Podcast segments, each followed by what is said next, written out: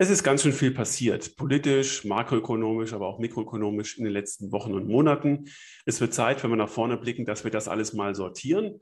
Und das tue ich mit niemand anderem zum Einstieg in die Marktgespräche als mit Robert Halber von der Baderbank.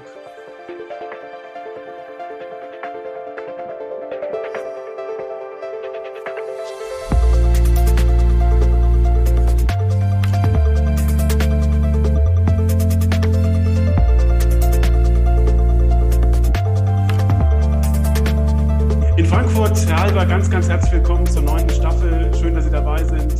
Ich freue mich. Ich freue mich auch, Herr Hermes. Ähm, wir haben den Wahlkampf hinter uns gebracht. Sind Sie wieder aufgewacht? ja, ich bin äh, zumindest entspannt, das sage ich ja sehr offen. Ich mache aus meinem Herzen keine Mördergrube, dass unser Linksbündnis erspart geblieben ist. Ich sehe auch interessanterweise diese Anschmachtversuche von Grünen Richtung Gelben und umgekehrt. Das heißt, sie wollen unbedingt was machen, die wollen was Neues ausprobieren, Digitalisierung Umweltschutz und dann aber eben auch mit marktwirtschaftlichen Mitteln, zumindest mit Blick auf die FDP. Das ist schon mal sehr ermutigend. Und wenn man dann sozusagen, wenn die zwei Kleinen sich schon mal äh, zusammengetan haben, Pfähle eingeschlagen haben, dann kann die große Partei, es wird ja per heute wahrscheinlich die SPD sein, gar nicht mehr so viel machen. Und dann könnte es vor Weihnachten nicht nur eine Regierung geben, sodass Frau Merkel eine lange Weihnachtspause genießen kann. Sie muss keine Neujahrsansprache mehr fabrizieren. Und das andere Thema ist, dann könnte sie etwas tun. Dann könnte der Mehltau aufgebrochen mhm. werden. Zumindest ist das die Hoffnung. Ob es dann so kommt, das wissen wir nicht. Aber immerhin äh, haben wir jetzt ein bisschen Hoffnung. Ja, ähm, äh, Hoffnung äh, bezieht sich auch auf die Kapitalmärkte. Ich glaube, da war das jetzt ähm, kein großes Thema. Vielleicht einfach nur der Effekt, den Sie gerade beschrieben haben, dass es kein äh, Linksbündnis gibt. Ähm, und ansonsten wäre ein äh, Bundeskanzler Olaf Scholz wahrscheinlich für die europäischen Märkte eher positiv. So habe ich es von vielen Investmentbanken gehört, die sagen, die Schuldenunion wird nochmal zementiert. Äh, die, der Aspekt der Sozialunion ist ja auch Teil des Wahlprogramms gewesen. Äh, also eigentlich gar kein so richtiges, ähm, äh, gar kein so richtig negatives Thema. Und da gibt es wahrscheinlich keine großen Risiken, die dann vor uns liegen. Gut, äh, die SPD möchte sicherlich die Schuldenvergemeinschaftung etwas weiter treiben, auch die, die Vergemeinschaftung von europäischen Sozialversicherungssystemen. Damit hätte ja die FDP ein Problem, aber die FDP muss natürlich auch ihre Dinge durchbekommen, also keine Steuererhöhung. Da wird sie auch irgendetwas als Gegenleistung bieten müssen. Alles setzt sie natürlich selbstverständlich nicht durch, ja. Und da wir eigentlich seit 2011, 2012 wissen, dass ja die Europäische Stabilitätsunion immer mehr sinkt und dafür die romanische Schuldenunion immer stärker mhm. wird. Äh, das wissen wir jetzt. Die Stabilität ist mit Füßen getreten worden. Aus der Nummer kommen wir nicht mehr raus. Wir können jetzt nach dieser äh, Säkularisierung der Stabilitätskriterien nicht wieder zur reinen Lehre übergehen. Das ist leider so. Man muss immer hoffen, dass natürlich die Länder, die dann das Geld bekommen, alimentiert werden, auch Reformen machen. Die Hoffnung stirbt mhm. zuletzt. Also von daher für Europa, für das Gefüge ist das zunächst mal in Ordnung. Aber das muss man immer wieder sagen. Ähm, die Marktwirtschaft und das Leistungsprinzip und Wirtschaftskompetenz, wenn wir das nicht liefern, ja, dann fressen uns die Chinesen nicht nur auf, sondern auch die Amerikaner, die ja. uns ja nicht mehr lieb haben. Genau, richtig. Ähm, wir sind gerade äh, so kapitalmarktmäßig ähm, auf einem schmalen Grat unterwegs. Man merkt auch so ein bisschen, der richtig heftige Rückenwind, der lässt jetzt nach. Einerseits ähm, haben wir die Wachstumsspitzen bei den Unternehmensgewinnen gesehen. Ähm, so die, die Wachstumsdynamik auf der volkswirtschaftlichen Ebene normalisiert sich auch wieder ein bisschen. Ähm, die Inflation äh, drückt ein bisschen auf die Bremse und überrascht uns an manchen Stellen noch. Und gleichzeitig erzählt die amerikanische Notenbank ähm, sehr nachhaltig was von Normalisierung, von Tapering und von Zinserhöhungen, die schon vielleicht nächstes Jahr kommen können. Das ist ja eigentlich kein so richtig guter Cocktail, der sich da zusammenbraut. Ja, aber die Märkte sind trotzdem, wie ich finde, äh, entspannt. Sie haben jetzt was verloren. Da bin ich fast froh drüber, damit mal der Überdruck etwas rausgeht. Mhm. Fangen wir mit der Konjunktur an. Ja, im Augenblick haben wir natürlich auch etwas, die Wachstumsspitzen, da haben Sie recht, die wurden abgeschnitten, auch weil ja viele Rohstoffe, Lieferengpässe dafür sorgen, dass wir nicht vollmundig wachsen äh, können. Aber das kommt dann im Frühjahr des nächsten Jahres. Ist mhm. nicht so, dass dann äh, die Wirtschaft zusammenbricht. Wir haben ja eine Normalisierung, aber im Frühjahr, denke ich mir, gibt es dann diese sogenannte Frühlingsoffensive, wenn eben die Rohstoffe Rohstoffe oder Lieferengpässe zumindest etwas weniger werden. Das wissen wir mhm. nicht ganz genau, aber ich sehe ja mit, mit Freude, dass in Asien ja Halbleiter produziert werden, das gäbe es mhm. kein Morgen. das dauert noch, um wieder Normalität ja. zu haben. Das ist schon mal positiv. Also fundamental äh, läuft da einiges und bei den deutschen Unternehmen, die Auftragsbücher mhm. sind voll. Sie können mhm. eben nur noch nicht liefern. So, zweiter Aspekt ist natürlich die Inflation. Ja, sie ist äh, ja, geradezu dramatisch, wenn man das mal mit letzten Jahren sieht. Und äh, wir wissen natürlich auch, wenn dann solche Meldungen kommen, die höchste Inflation in Deutschland seit 1993, ja hui, dann ist man natürlich in Halb-Acht-Stellung, aber man muss hier abklopfen. Erstens glaube ich nach wie vor, dass wir etwas runterkommen werden zum nächsten Jahr hin. Mhm. Nicht so, dass wir sagen können, wir haben keine Inflation mehr, sie wird höher sein als das, was wir äh, vor Corona hatten. Aber wenn wir uns ja alle an die schöne Legende von der Vorbeugung, äh, nicht Vorbeugung, von der vorübergehenden Inflation ähm, ja hören, hüben drüben in den USA genauso wie in Europa, bei der EZB, bei der FED genauso, dann ist das ja genau in die Richtung, wo es läuft. Und wir hören ja bei jeder Sitzung, ob von Herrn Paul in Amerika oder von, von Lagarde bei der EZB doch andere, selbst äh, deutsche Vertreter, deutsche Vertreter äh, im EZB-Direktorium, die ja eigentlich so das Stahlbad der Stabilitätskultur gegangen sind, ja. ähm, dass äh, sich das Ganze beruhigt. Und da wird eben eine große Zinswende überhaupt nicht kommen. Wir werden ein bisschen mehr Rendite sehen, ja, äh, aber das tut nicht weh. Mhm. Wir lassen aber Inflation laufen. Wir werden nie eine Situation haben, wo die Inflation quasi für die Notenbank eingeholt wird. Die lässt man gerade sehr schön oberhalb der Kreditzinsen laufen, mhm. denn nur dann entschuldet man sich. Das ist der gemeine, eklige, fiese Trick, den Amerikaner immer angewendet haben. Und damit muss man natürlich auch sehr klar sagen, die Inflation, die nicht bekämpft wird, ist ein Freund der Aktienmarkt. Zumindest bleibt das Brot- und Buttergeschäft da. Ein bisschen mehr Volatilität, Kursschwankungen. Okay, mhm. dafür sind Aktien bekannt. Ähm, aber ich habe jetzt nicht den Eindruck, dass wir uns warm anziehen müssen, äh, dass, es eine Herbstdepression im Aktienmarkt gibt. Dafür sind die Grundlagen einfach nicht da. Normal, die mhm. Konjunktur kommt im nächsten Jahr. Das ist die Aussicht. Schöne Aussicht, Bella Vista. Und es gibt natürlich dann auch ähm, auch der, sicherlich von, von Seiten der langjährigen Treiberschaft für Aktien äh, vom äh, Zinsgefüge keine wirkliche Verschlechterung. Mhm. Interessanterweise ähm, äh, schauen ja alle auf die amerikanische Notenbank und äh, äh, die hat ja auch, ähm, genau wie die europäische, erstmal bei Corona große ähm, äh, Rettungsmaßnahmen ergriffen. Aber jetzt sozusagen auf dem Weg der Normalisierung kommuniziert sie ähm, äh, recht stark, hat noch keinen richtigen Schock ausgelöst.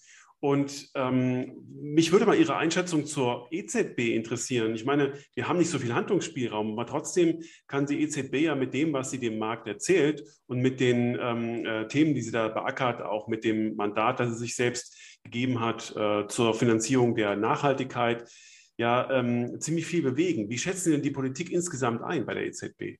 Ja, die EZB ist zur eierlegenden Wollmilchsau geworden, das kann man so vielleicht sagen. Äh, ich vergleiche es ja immer mit einem früheren Motto des Kaufhofes. Die EZB bietet tausendfach alles unter einem Dach. Sie guckt nicht nur auf die Konjunktur, sie schaut natürlich, dass der Klimaschutz finanziert wird, dass Europa zusammenbleibt, dass Europa sich entschulden kann über negative Realzinsen, die es ja in allen Ländern in Europa mittlerweile gibt. Das ist ihre äh, sehr starke Kernkompetenz und sie hat sich quasi damit mit der Fiskalpolitik ja aneinander gekettet. Die mhm. Fiskalpolitik sagt, was gemacht wird und die Geldpolitik finanziert das Ganze. Das Ganze hat auch einen geostrategischen Hintergrund. Wir wissen ja, Amerika, das ist nicht mehr unser Freund und Beschützer. Amerika hat sehr egoistische eigene Motive und da sagt man natürlich, okay, wenn Amerika auch über die FED alles finanzieren lässt, auch Infrastrukturprojekte, auch wenn es im Augenblick noch in Verhandlungen sind, Sozialpakete, dann machen wir es genauso. Auf der anderen Seite müssten wir natürlich auch den Angriffen der Chinesen Paroli bieten. Das heißt, die EZB finanziert jetzt quasi die Wiederaufrüstung Europas Europas, damit es zusammen bleibt. Und wenn man das so sieht, dann braucht niemand Angst zu haben, dass eine Notenbank auch nur im Anfluge oder auch nach dem zehnten Rotwein oder mhm. zehnten Bier auf die Idee käme, dass wir hier Bundesbank-ähnliche äh, Strukturen bekommen die, der Luxus von, von Stabilitätspolitik der Notenbanken, der ist vorbei. Oder anders ja. ausgedrückt, wenn die amerikanische Notenbank im Schmuddelanzug daherkommt, dann wird die EZB nicht im feinen Stabilitätswirren daherkommen können. Es funktioniert nicht mehr.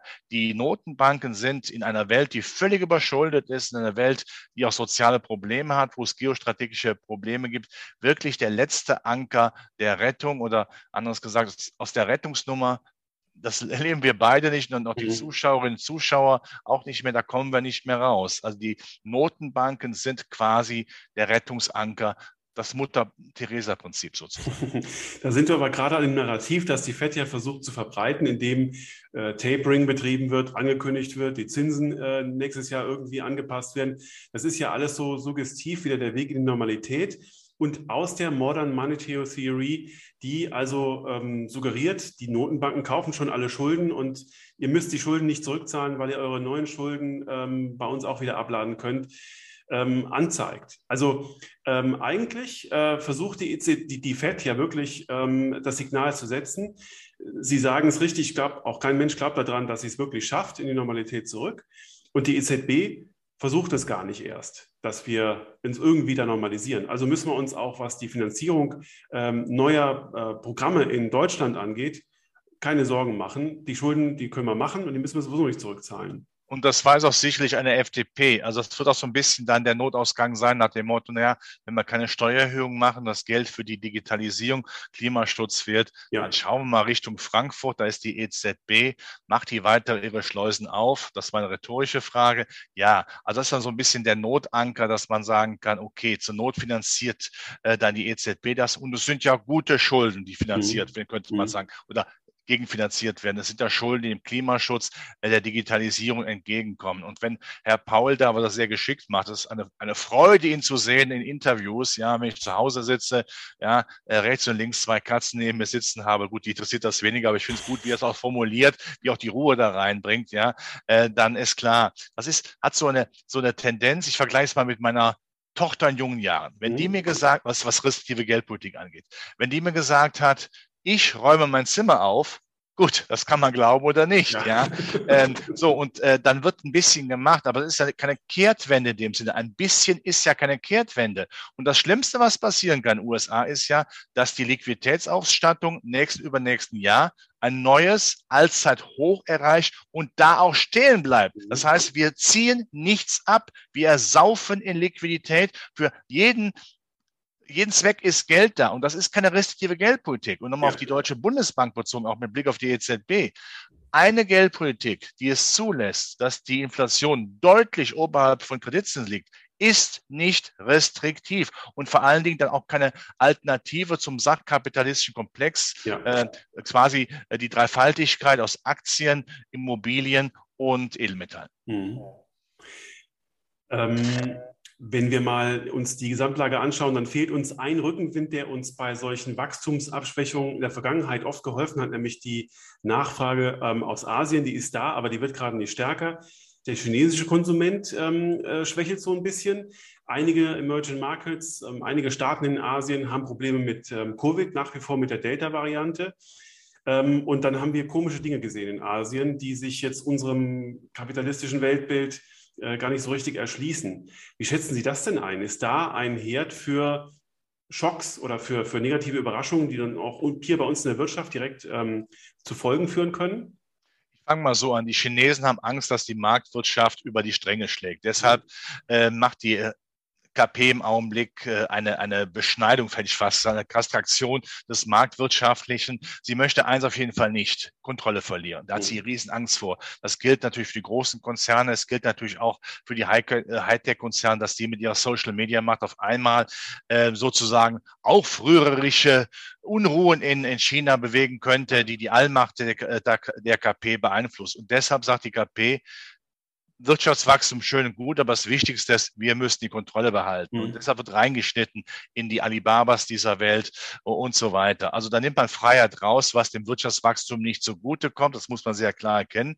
Äh, aber es hilft sicherlich der, zunächst mal dem Machterhalt. Und wenn ja. man da Dinge wie Evergrande hat, ja gut, mhm. ich behaupte mal, China ist ja eine Blackbox. Das ist nicht das erste Mal, dass sowas passieren würde. Bisher hat man dann seitens der Notenbank immer munter gerettet, ohne dass man das äh, groß kundtut. Hier sagt man jetzt, pass auf, das wollen wir nicht. Damit mhm. will man auch den Unternehmen sagen, ihr wisst, wer es sagen hier hat.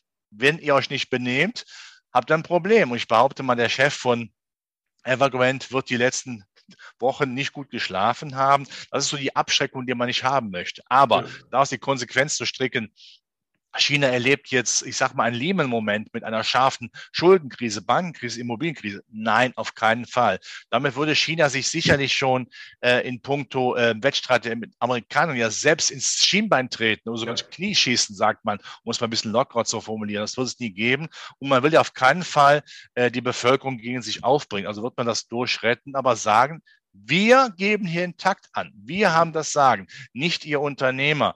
Äh, und wenn dann natürlich dann die, das Wirtschaftswachstum etwas abflacht, ist das sicherlich für Europäer, gerade für, für äh, Deutsche nicht angenehm. Aber man kann sich ein bisschen äh, rausretten, indem man sagt, wir setzen jetzt brutal auf Digitalisierung, also auf den Investitionsbereich, auf eine Wiedererstarkung Europas, Deutschlands als ein, ein starkes marktwirtschaftliches Land. Das wird natürlich dann ähm, funktionieren. Also dass die Menschen auch, die jetzt, sagt man noch in sogenannten Schmutzindustrien arbeiten, dann äh, zur New Economy rüber äh, geschafft werden. Das wäre die Möglichkeit. Und übrigens haben wir wieder ein Alibi dafür, dass natürlich unsere EZB mit dem schönen Namen einer Zahl bestimmt nie wirklich böse werden kann. Also das ist jetzt eine Dauerschleife. Ja, eine das kennt man aus, der, aus dem Bereich des Handwerkens. Wenn eine Schraube dann überdreht ist, macht klack und dann geht, gar, dann geht alles in alle beiden Richtungen, aber es gibt dann keine Haftung mehr. Das mhm. heißt, wir erleben nicht mehr schon das finanzmathematischen, aus geostrategischen, aus, aus industriepolitischen, aus klimapolitischen Gründen keine wirklich restriktive Geldpolitik mit. Und die Kolleginnen und Kollegen, die ja was anderes behaupten, ähm, wir diskutieren ja auch, dann sage ich immer, dann rechnet doch mal, es geht doch gar nicht mehr. Wie ja. soll es denn funktionieren? Europa muss doch zusammenbleiben. Also von daher versuchen wir das chinesische dass die Konjunktur dann nicht mehr alles aufnimmt. Man denkt ja auch sehr egoistisch chinesisch. Ähm, wir auch, werden auch egoistischer denken und sagen, okay, dann müssten wir unseren Standort eben hier auf Vordermann bringen. Was eine gute Idee ist. Ich hoffe, das zieht man auch konsequent durch. Und Hermes, wir sind alle Kinder der Stabilitätskultur Deutschlands. Aber wenn die neuen Schulden wirklich weitestgehend dazu genutzt werden, dass wir ein moderner Standort wieder, wieder werden, dann kann man es mit Bauchschmerzen akzeptieren wenn nicht wieder irgendwelche äh, Ausgabeprogramme äh, äh, lanciert werden, die eigentlich nur dafür sorgen, dass die Leute kein, kein Interesse mehr haben, äh, nach vorne zu gehen. Und wenn man auch, das sage ich auch noch, im Bereich der Aktienkultur endlich mal wach wird, da hoffe ich ja auf Grüne und FDP, die dem Gedanken ja sehr offen sind, mhm. ist das auch sehr positiv. Und ich denke mir, alles andere mit Vergesellschaftung von Immobilien und Mietendeckel, ich glaube, der Zug ist abgefahren er ist entgleist und ich glaube, man wird ihn nie mehr auf die Gleise setzen können, denn das wird keiner in Deutschland als Bundesgesetz ähm, wirklich äh, machen wollen. Das funktioniert nicht mehr. Also die Leute haben schon begriffen, mhm. dass Sozialismus in der Vergangenheit eigentlich immer eins war, eine Ansammlung von Pleiten, Pech und Pannen, ja. die den Menschen wehgetan haben. Wenn ich Ihnen mal kurz so gedanklich ähm, das Finanz- und das Wirtschaftsministerium zuweisen darf und Sie ja beschrieben haben, dass Unternehmen äh, gut daran täten, ihre Wertschöpfungsketten auch wieder äh, nach Hause zu bringen, damit wir das Thema mit den Masken nicht haben und, und ähnliche ähm, äh, Einzelteile oder, oder ähm, halbfertige Güter äh, nicht aus Asien exportieren müssten. Was wären die ersten Maßnahmen, die Sie ähm, umsetzen würden? Ja, ja, wichtig ist, ist, ja eigentlich, dass wir von der Energieversorgung, gut, das geht nicht über Nacht, äh, also wir werden nicht über Nacht überall Windräder hinpflanzen können und Photovoltaikanlagen, das wird schwierig werden. Mhm. Ich denke auch, man muss auch da äh, ehrlich sein. Ähm, wir werden auch in langer Zeit sicherlich, wenn es denn mit Strom knapp ist, auch Atomstrom aus Frankreich importieren. Äh, auch wenn der Strom nicht sagt, welche Sprache er spricht, ja.